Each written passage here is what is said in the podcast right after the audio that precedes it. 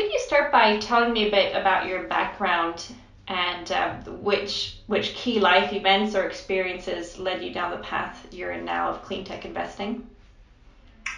Yeah, absolutely. So um, I'm a partner with Pangaea Ventures. Pangaea is a, hard tech and impact focused venture capital fund. We invest in companies that are leveraging advancements in material science, chemistry, and biology that help move the needle on big global challenges related to climate change, food and water security, and healthcare.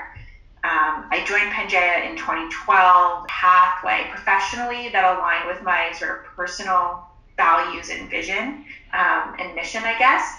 And so the fact that Pangaea, you know, is, is not only an impact fund, but, you know, really focused on clean tech and climate tech, especially, that was really the core of what we were doing when I joined in 2012, really resonated with me. Mm-hmm. Um, I, I, in school for undergrad, I studied environmental science. And so that idea of business with purpose and, and the environment and sustainability was something that I was really passionate about, both as a teenager and sort of through my academic career. And I actually, um, went back to school for graduate school to get my MBA in an effort to sort of refocus my career into sort of environment, sustainability, and climate. So I focused on environmental business um, and to sort of make that pivot and shift. Mm-hmm. And is there anything in particular that that really attracted you to investing in particular in, in green and clean tech? Yeah, you know, a lot of people, I've had a number of conversations with, with friends and colleagues and people interested in venture capital over the years. And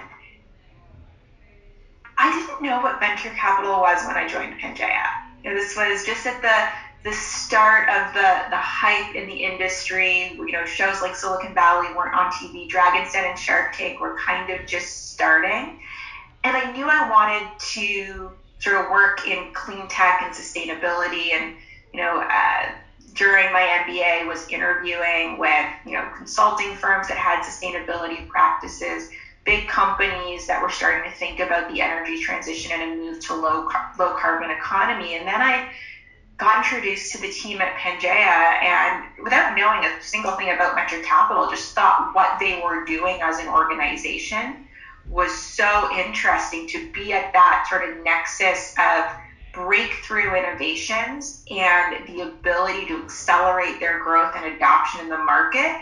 It just seemed like uh, much more of an opportunity not only to have impact, but as you know, a young person mm-hmm. starting my career, just the intellectual curiosity I had mm-hmm. seemed like it would be much more satisfied by a path uh, in venture capital than management consulting, for example. And that was just for me, for me on a personal level. And it wasn't until I sort of jumped into working with Pangaea um, into the deep end with both feet that I also discovered that I, I you know, was comfortable living in this world of, of ambiguity and, and uh, entrepreneurship. Mm. And how would you describe your your role if you if you had three words three adjectives to describe it, or, or the job and what it's like? It's really hard to describe in just three adjectives, but um, you know, maybe, maybe I'll do three short short sentences or, or sure. phrases if that's okay. Well, let me try. So it's dynamic. Um, it's intellectually uh, curious and it's people based. Mm, very nice. Did you have any experience as an investor that has really stood out to you as being memorable or just something that turned out very different from, from what you had expected?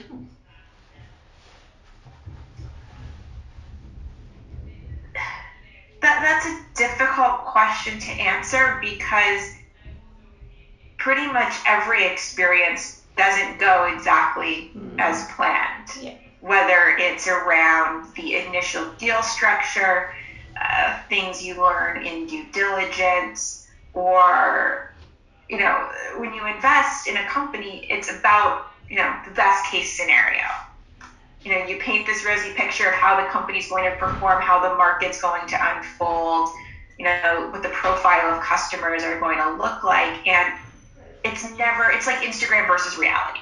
Mm. It's never exactly, you know, how you think it's going to turn out. Sometimes it's better. Sometimes there are roadblocks and obstacles in the way. And it's really about the tenacity and the ingenuity of the founders and the management team around how they handle that. Mm-hmm. And so, one of the, the things that we've done at Pangaea over the last several years um, to help ensure that when things go in unexpected directions, our, our, team and the teams we invest in are, are best equipped to handle this. Is we spend a lot of time in our due diligence process really drilling down into the teams that we're investing in. How do they work together? How do they make decisions? How do they react when things don't go well? What is their sort of default behavior in times of stress? And then how can we sort of work to support them and, you know, help them get through their own personal roadblocks as they're navigating the challenges of building a company? Mm. And how do you, what, what is your ideal relationship with, with uh, the companies or the entrepreneurs that you work with and invest in? Yeah, so you know we we work in, and I work very closely with all of the entrepreneurs that, that we invest in as a team. You know, we uh, on a structural level are often on the board of the companies that we invest in, so that sort of sets out that formalized relationship.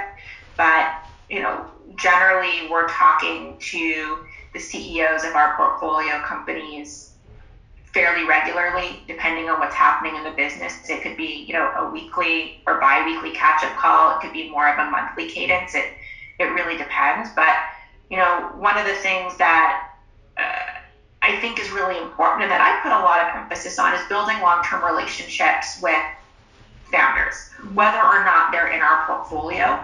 Most of the companies that we've invested in. Um, we've gotten to know over two or three years sometimes before we even have that conversation about writing that first check. And then there are many, you know, founders and CEOs who will never invest in, but still maintain, um, you know, very valuable relationships and might, you know, add value to their business in other ways, even though we haven't, you know, specifically written a check into that company. Mm. And what kind of company do, would you like to receive a pitch from? what kind of company would I like to receive a pitch from? So we're focused on investing in commercial stage companies, so companies that have already gone through that lengthy research and development cycle and have at least one strong reference customer, and companies that have a lot of conviction around their unique technology and value proposition, and that are bringing a commercially commercially ready, economically viable solution to the market that helps solve you know, one of the big global challenges that, that we're focused on. So again, that's climate change, food and, food and water security, and healthcare predominantly. But there are other sort of themes within that, like distributed manufacturing, supply chain, um, you know, heavy industries and extractive industries that require you know more efficiencies and, and, technologies that help sort of clean up their footprint. And you know, we've got uh, a lot of detail around that on our website. And can you share an example of the worst and best pitch that you have seen? So I'm going to talk in broad brushstrokes. Um, the best pitches are with teams that are not only prepared and have a good understanding of, of who we are, what we do, and the stage that we invest in, but know their market, have deep conviction around what it is that they're doing and really understand the economics of their business. It's not just about falling in love with, you know, really exciting, novel, interesting technology. It has to not only work, but it has to be cost effective and there has to be a customer there. And entrepreneurs that really understand that do a great job with their pitches.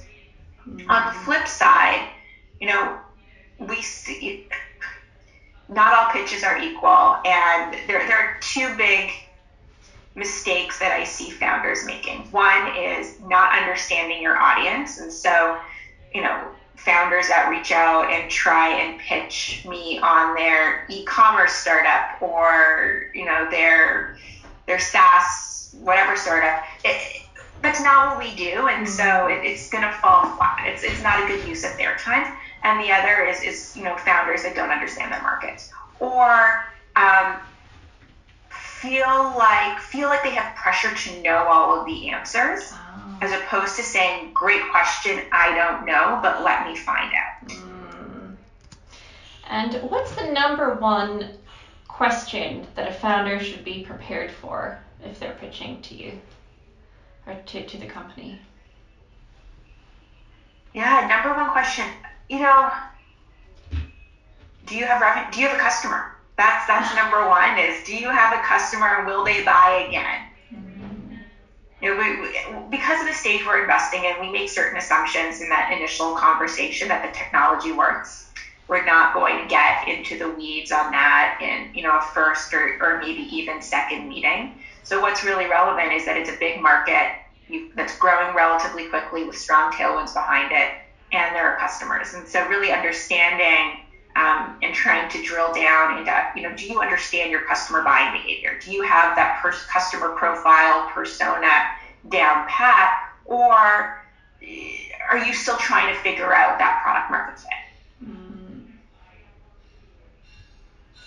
And what areas of climate tech, clean tech do you see as having the biggest growth potential within the next couple of years? Mm-hmm you know, there are some really interesting tailwinds right now in a couple of areas like decarbonization and plant based proteins. Mm-hmm. Uh, I think, you know, both of those are going to continue to grow. Um, but looking at, you know, even just the, the climate related events in the last six weeks, you know, extreme flooding in parts of Europe, Germany in particular, massive heat waves going across Canada and the US the impact on agriculture from all of these changes in our climate and extreme weather events, you know, are going to dramatically impact how we produce food and where we produce food. And while that is maybe not a direct climate tech area, it's impacted by our changing climate. And agriculture is also a substantial um, emitter when it comes to you know greenhouse gas emissions and sort of changing land use. And so I think that's going to be where we're going to see a lot of focus, both from a, a climate change resiliency perspective, but also thinking about how do we you know reduce our footprint in that respect, and how how do we feed the world.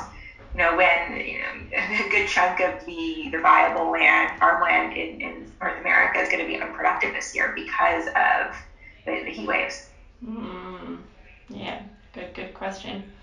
And do you, have you seen any startups uh, working along those lines, or have you worked with any in particular that you you thought were pretty outstanding? Absolutely. So we, we've got a number of investments in the agriculture agritech space. We have a company called Prime Roots out of uh, California.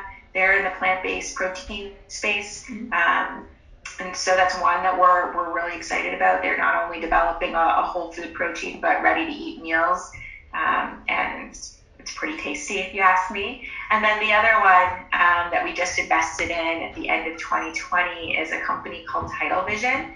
And, and they're not only working in the agriculture market, but they're also a circular economy company. So they take seafood waste from uh, fishery industry uh, waste shells from lobsters, crabs, and other crustaceans that would otherwise be landfilled or you know tossed back in the ocean. And they've developed a process that allows you to extract a naturally occurring biopolymer mm-hmm. from these shells called chitosan, and it's used in a myriad of applications from wastewater treatment to textile processing, but there are also tremendous opportunities in agriculture as a soil amendment to increase agricultural yields and improve cross robustness and, and overall sort of ecosystem health. So those are two recent investments that we've made in that space, and we've also uh, have investments in companies like Calysta, which is using methane to produce protein for animal feed. Um, Vestaron, which is producing a, a biopesticide that's inherently safe for bees and other polymers, and New Leaf, which is leveraging um, sort of the plant microbiome um, to you know produce higher agricultural yields, more robust crops. Um, I'll move on to some. Is there anything else that you want to add on the on the investment and pitching space, as in like advice to companies, to startups who are looking for investment? Because I know that it's it's actually very very tough for a lot of these clean tech startups to find the investment that they want. So yeah, I uh, you know I would say to companies is, is not to get discouraged. Mm-hmm. Um, you know, just because you hear one no, ten no's, fifty no's from investors doesn't necessarily mean that there's not a viable business here. It's just not the right fit for them. And I think, you know, at Pangaea, we see a thousand investment opportunities a year. Wow. We maybe make three investments. So there's a lot of reasons why we say no or not right now. Mm-hmm. And other funds are probably in similar boats. And so for founders, especially if this is your first fundraise, you know, I, I, would start to collect and collate all of the feedback you're getting from these investors. They, they have very good pattern recognition. They see a lot of companies that maybe look kind of like you. And, and listening to that feedback will really help you refine your pitch and better target the investor group that is the right fit for what you're doing. Mm-hmm. Nice. And I mean, we go through this ourselves, right? We have to raise our own fund. We're raising uh, our impact fund, Fund 5 right now. And, you know, we're not a fit for every you know allocator and investor. And it's it's finding the right groups that you know we fit into their strategy. Yeah.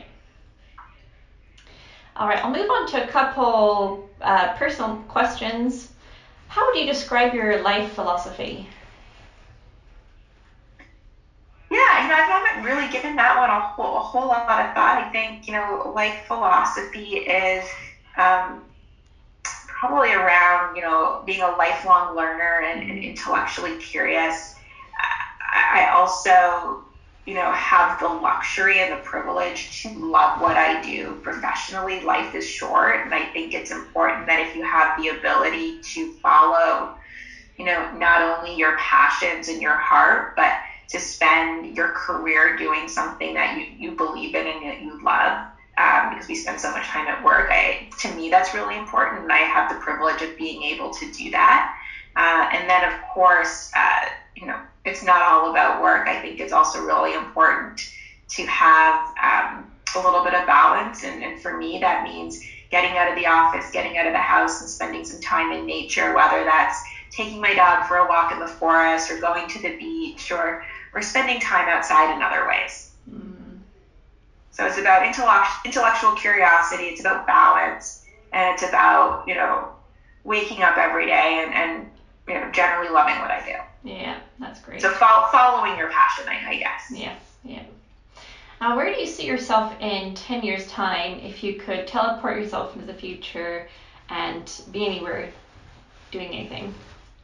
Yeah, so Pangaea, we'd be on fund seven or eight by then. Uh, we're on Fund Five now, and you know every four or five years we, ra- we raise a new fund. Mm-hmm. Um, you know, continuing to you know really support game-changing entrepreneurs around climate tech and, and healthcare, and, and hopefully you know we've got in, in 10 years we've got some really great targets um, for our, our portfolio and our fund uh, around you know CO2 mitigation, uh, increase in food production, freshwater saving. I, I hope we've sort of knocked all of those targets and goals out of the water. Awesome. Uh, if there was one change that you could make uh, as far as sustainability goes, um, what would it be and why? Uh, so l- let me just clarify that because that's a bit of a broad question.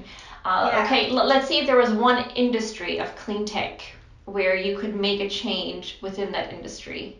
Which one would you choose?